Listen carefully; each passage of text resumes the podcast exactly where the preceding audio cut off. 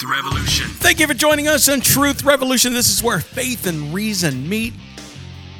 This is uh, I'm Pastor Dave. That's Pastor Jeff. You're right there. Yeah, I just sorry, blanked for a second.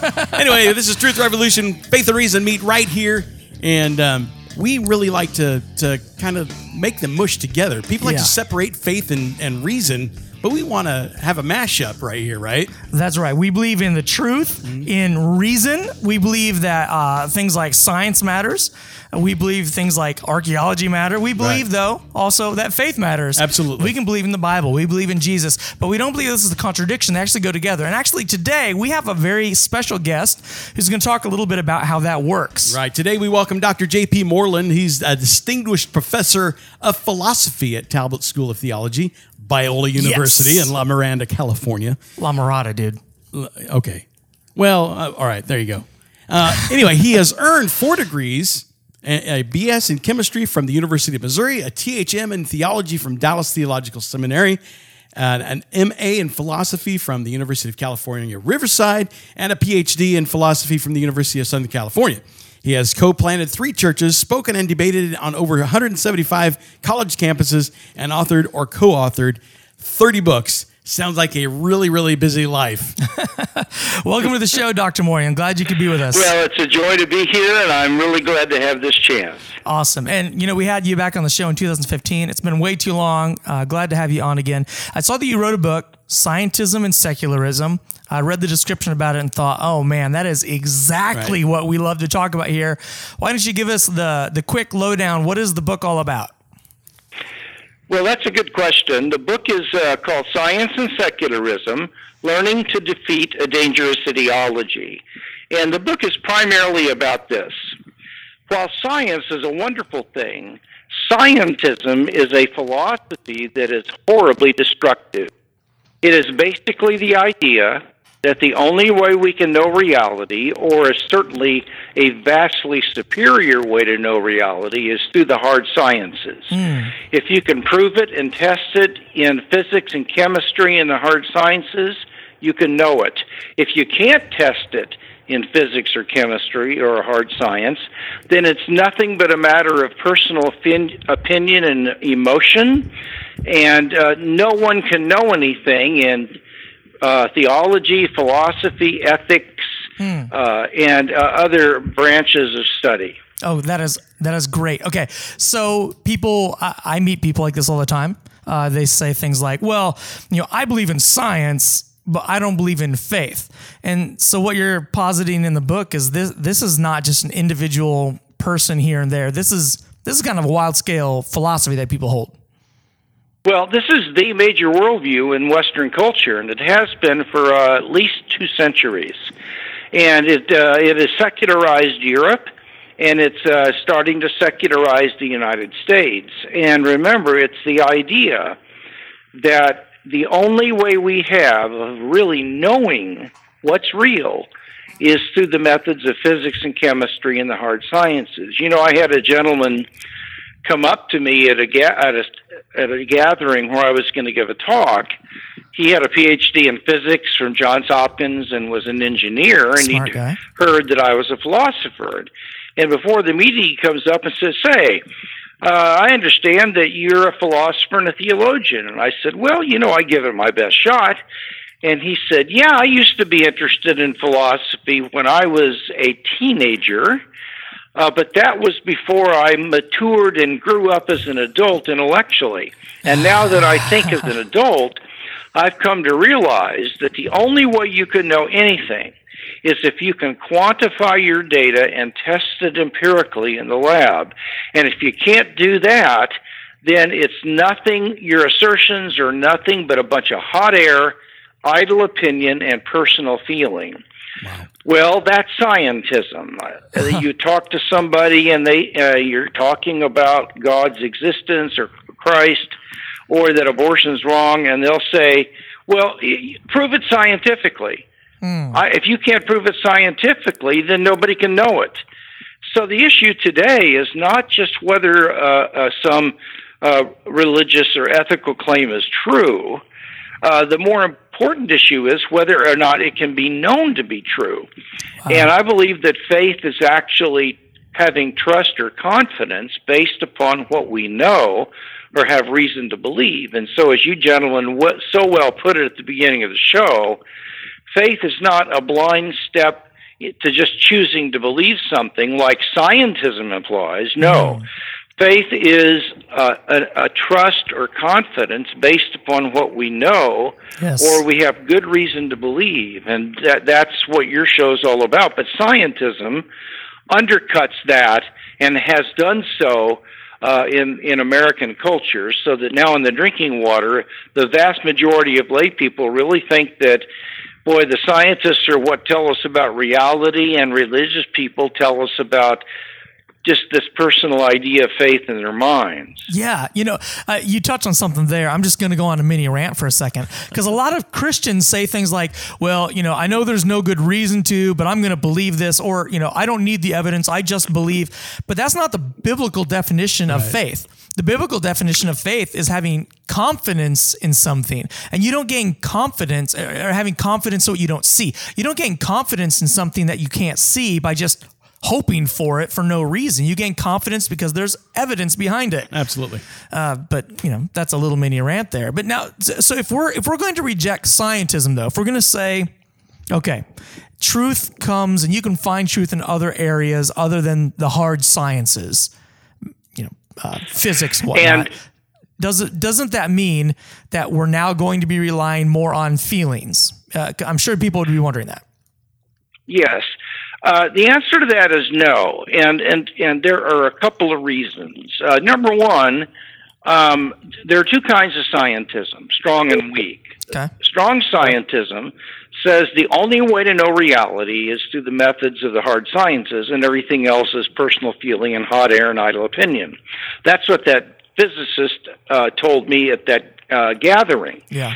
But after he spoke for about two or three minutes, I stopped him and said, "Sir, if you don't mind, I'm having a problem. Uh, maybe you could help me. Uh, you're claiming that if you can't test it and prove it in a lab in physics and chemistry, it's nothing but a bunch of hot air and idle opinion and blind faith." He said, "Absolutely." Well, I said, "You've made thirty or forty assertions in the last two or three minutes, and I can't think of a single one of them that could be quantified and tested in the lab of chemistry and physics. Uh, if I'm wrong about that, would you mind uh, pointing out which one it was? But if I'm right, you see my dilemma." Yeah. What that means is that what you've been doing in the last two or three minutes is spewing nothing but hot air and idle opinion. The point I was making is that strong scientism cannot possibly be true, just like the statement there are square circles in Montana cannot possibly be true, right, because it's logically self-refuting. It's like the sentence, "No sentence of English is longer than three words." That sentence is, falsifies itself. And yeah, the statement, "You can only know things through the hard sciences," cannot itself be known through the hard sciences, because it's not a statement of the hard sciences. It is a philosophical statement about the hard sciences. So strong scientism is in deep trouble. Now, there's another version called weak scientism. That says that, okay, we'll grant that there might be some minimal reasons to believe things in philosophy and in maybe theology and ethical claims and so on, but uh, the hard sciences are so vastly superior that if there's ever a conflict between a statement from the hard sciences and one from one of these other fields, the hard sciences win all the time. And furthermore, um, when the hard sciences move into a new area, like when neuroscience moves into psychology, we start really gaining information for the first time. Mm. Uh, the problem with weak scientism is twofold. Number one, uh, weak scientism uh, is no stronger than the assumptions on which it rests, and defending and clarifying and stating those assumptions is actually a task of philosophy. Mm-hmm. What that means is that philosophy is actually better knowable, better known than than science, because science can't be any stronger than our knowledge of the assumptions on which it rests.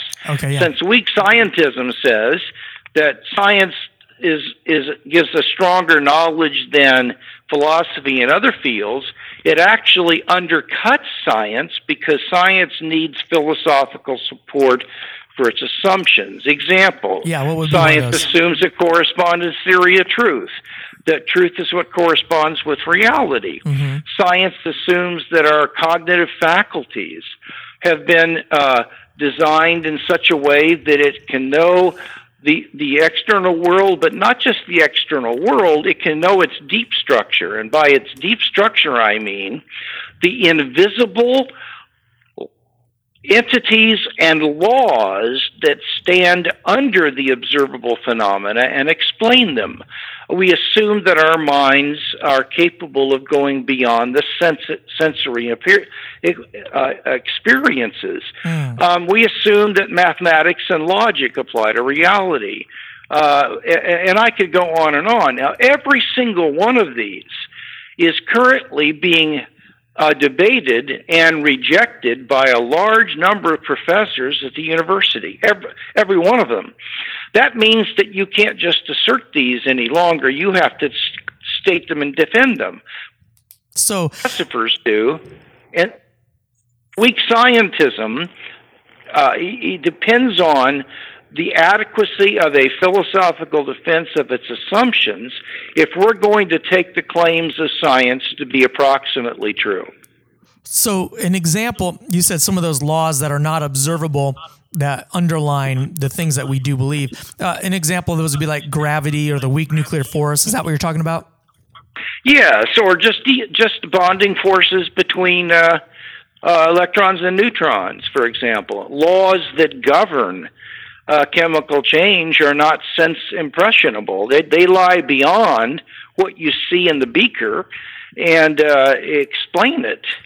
Right, because someone didn't, you know, puts two atoms on a table and, wow, they were attracted to each other and I measured how long it took. Uh, it, That's it, right. It's a little deeper than that. Right. You're having to make some, some uh, not necessarily assumptions, but you're going to have to make some calculations that aren't based on visible uh, stimuli or the five senses. Yes.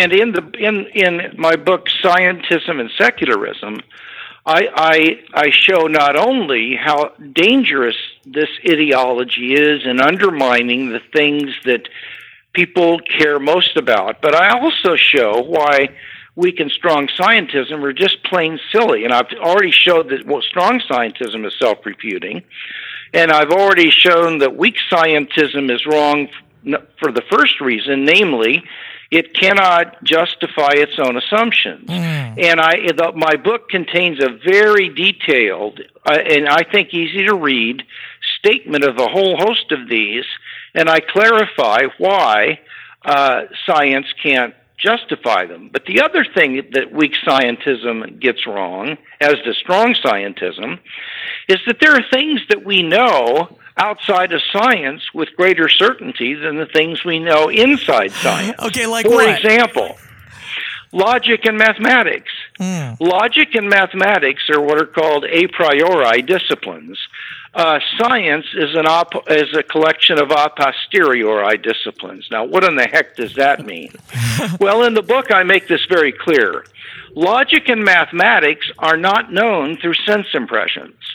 They are known by a grasp of the mind, and logic and mathematics are known through intellectual reason and intellectual intuition, and they uh, uh, amount to necessary truths, truths that are that even God could not make false. God himself could not make modus ponens false, which is if P then Q and P, therefore Q. Yeah, or modus that ponens. Ranges throughout all possible worlds. Two and two is four is a necessary truth. But the, the truths of science are contingent truths, and and we do not know them. Uh, uh, oh, by the way, and they're known through sense impressions, and they're not known with as great a certainty as the laws of logic and mathematics on which science depends. So uh, we know science and logic right. in a non-scientific way. So you, you, people try to claim that science uh, that uh, logic and mathematics are scientific. No, no, no. There's assumptions of science. Science uses them, but they yeah. can't be known through science. Another thing would be that I know my own states of consciousness mm-hmm. better than a neuroscientist does. Right. In fact, if a neuroscientist is reading my brain activity on uh, an E E G uh, uh, uh, uh, e- equipment, um, he has to ask the pers- the patient what is going on right now uh, while he's reading the brain meter. Mm. When they saw rapid eye movement, that uh, we now know that that's indi- indicative of dreaming. But the only way we knew that is when they saw the uh, rapid eye movement, they had to wake the person up and say, what's going on now? Now, why did they have to do that? Because they don't have access to the to the person's mind or consciousness, because those are non-physical. They only had access to the brain. And so other people's knowledge of what's going on inside of me is based on inference from my body movements and the sounds that come out of my mouth. Mine isn't. I have absolutely direct awareness of consciousness. Okay, now some people... I could go on and on. Yeah, some people might might say, okay, well, wait a minute, wait a minute.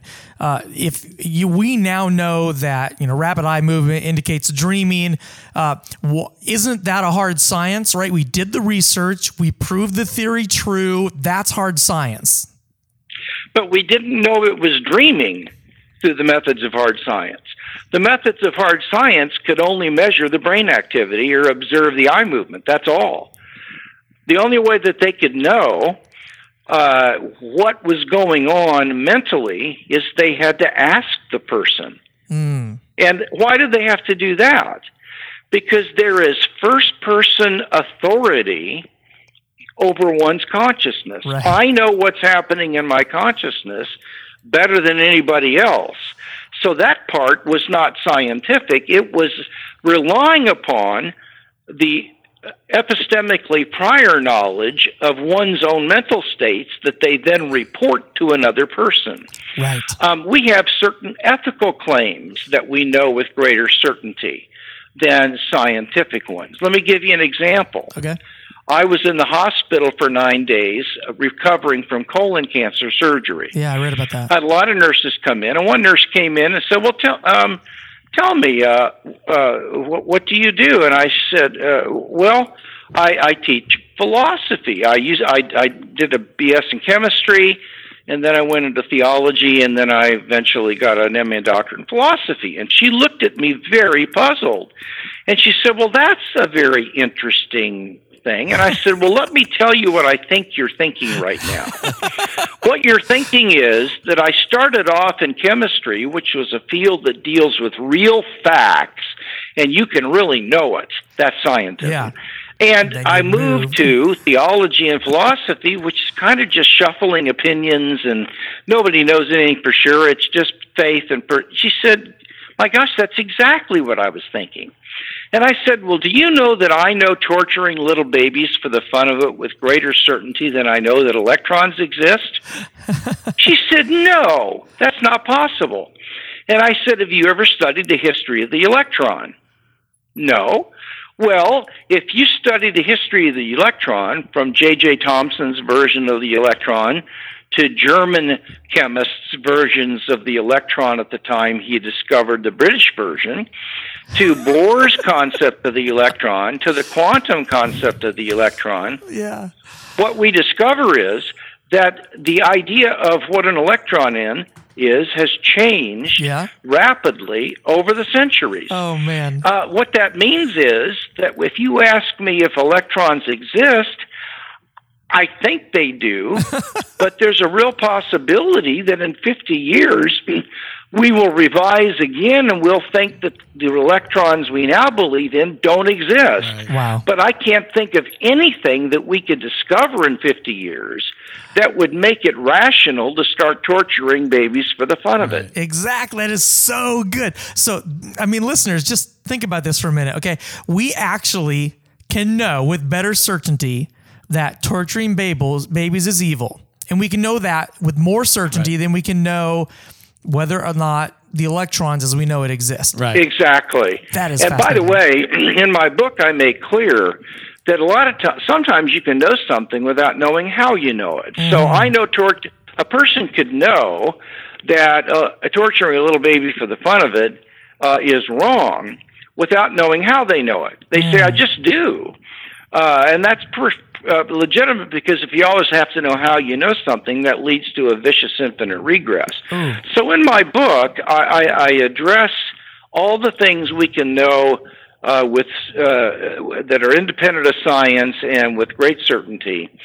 And then um, there is one other topic I'd like to mention, if you don't mind, that I think is helpful if we have time. Yeah, go for it. Um, well, um, I don't believe in the general theory of evolution. I think that intelligent design is more reasonable than the general theory of evolution. Mm-hmm. But what I'm doing is I'm going against the overwhelming majority of experts in these fields.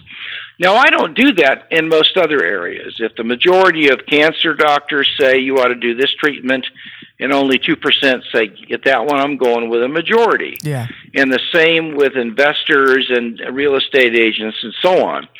So you almost always go with the majority, but yet I don't do that when it comes to evolution. Mm. Now, am I being reasonable? Yes, and here's why. In the book, I give uh, criteria for when it's rational to go against the majority. Mm. And number one, you can explain the majority opinion not based on the rational evidence for the opinion, but on the basis of sociological and theological reasons.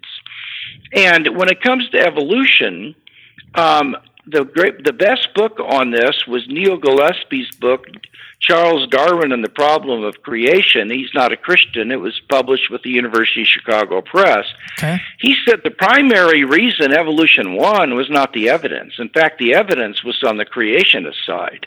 Hmm. He said the reason that it, evolution won, it was because it was anti-theological. It got theology out of science. And they didn't want theologians to be integrating with science. They wanted science to be a purely methodological naturalist enterprise. Right, right.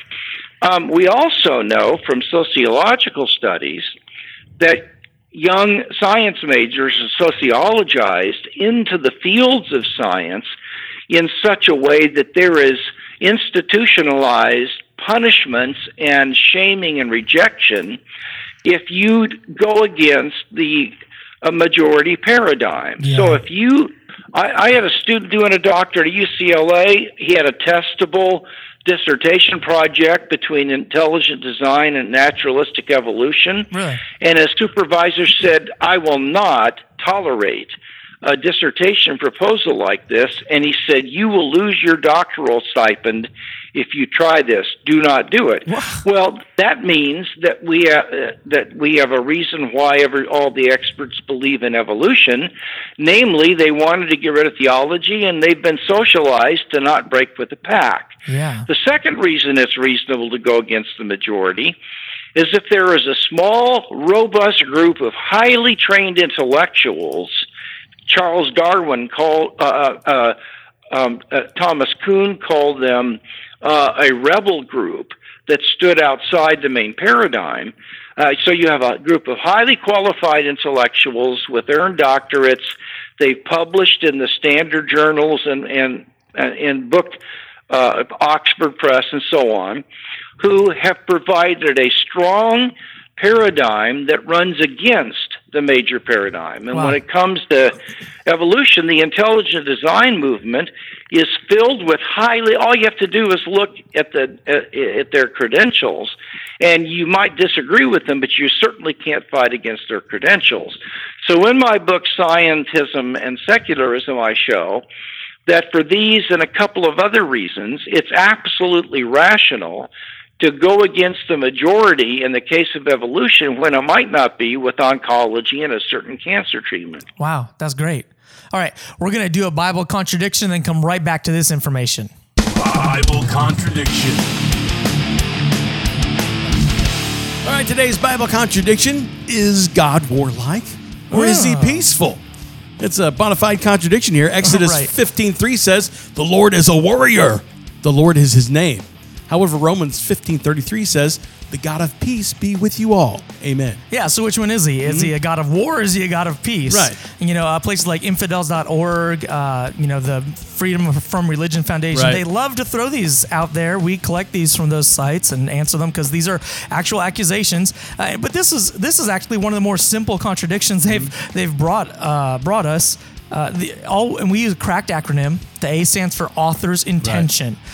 Uh, all you have to do is what's what is the author intending on communicating here? And in Romans fifteen, he says, I urge you, brothers and sisters, by our Lord Jesus Christ and by the love of the Spirit, right? He's talking about, hey, this is how I want you to be. I want you to experience the love of God. I want you to live according to the love of God. But in Exodus fifteen, they're talking there about how God saved Israel from an enemy right. who is putting them into slavery. And I think most modern people would say, yeah, being put into slavery is a pretty bad deal. God right. should rescue people from that.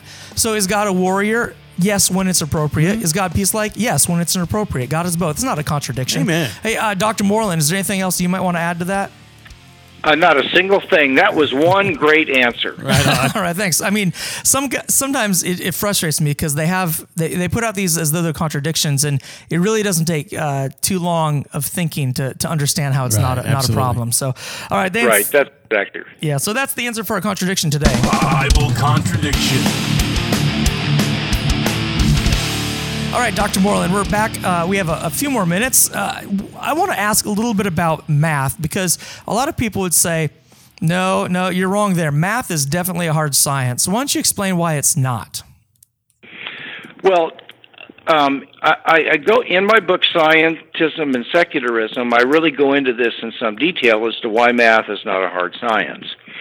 But a hard science is um, a, a, an approach to a subject matter that, number one, involves sense experience in testing whether your theory is true or false. So it the sense experience plays a cognitive role. Mm. Secondly, it it discovers truths that are contingent truths. That means they may be true, but they did, they don't have to be.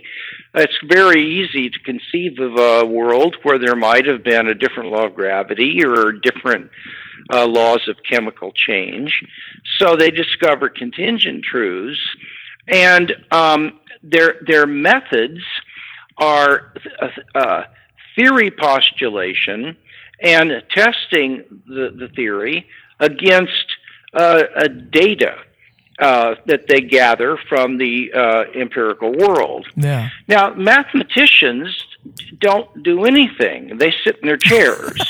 uh, they don't go out looking at birds and studying them or cutting cutting frogs open to see what's going on inside. Uh, they just sit around. Uh, and their methods are a priori. That means that while a little child may not be able to uh, have the concept of the number two or addition until they've seen scribblings on a sheet of paper, um, when when you make a proof in mathematics, uh, you don't appeal to sense experience to draw your conclusion. Right. If you do a proof, you are able to simply rationally grasp that the conclusion follows from the premises. Yeah. That's called rational intuition, and it's not based on sense experience. Mm. So it is purely, math and logic are purely approached through the powers of the mind without using senses to justify mathematical laws and logical laws. Wow. Secondly, when mathematicians and logicians do their job correctly, they end up with necessary truths. These are truths that could not possibly be false. Yes. And um, you can't have a sense experience of necessity. Mm. Uh, if I knew every empirical fact about the world, universe, uh, say out of God's eye view of the universe, and I knew every single empirical fact about the universe, what would follow is I would know what is the case, but I would not know what had to be the case. Okay, I'm gonna or have to, what could not be the case. I'm going to have to jump what? in and, and cut you off there. We only got about ten seconds left, but Uh, if anyone wants this book, Scientism and Secularism, it comes out September thirtieth. They can get it on Amazon. Right, we'll link to it. All sorts of other places. Hey, thanks for being a guest today. This was amazing. Great. It's been great. All right. This is, again, this is Doctor J P. Moreland, Scientism and Secularism. If we had more time, we would go into other things we can prove without science.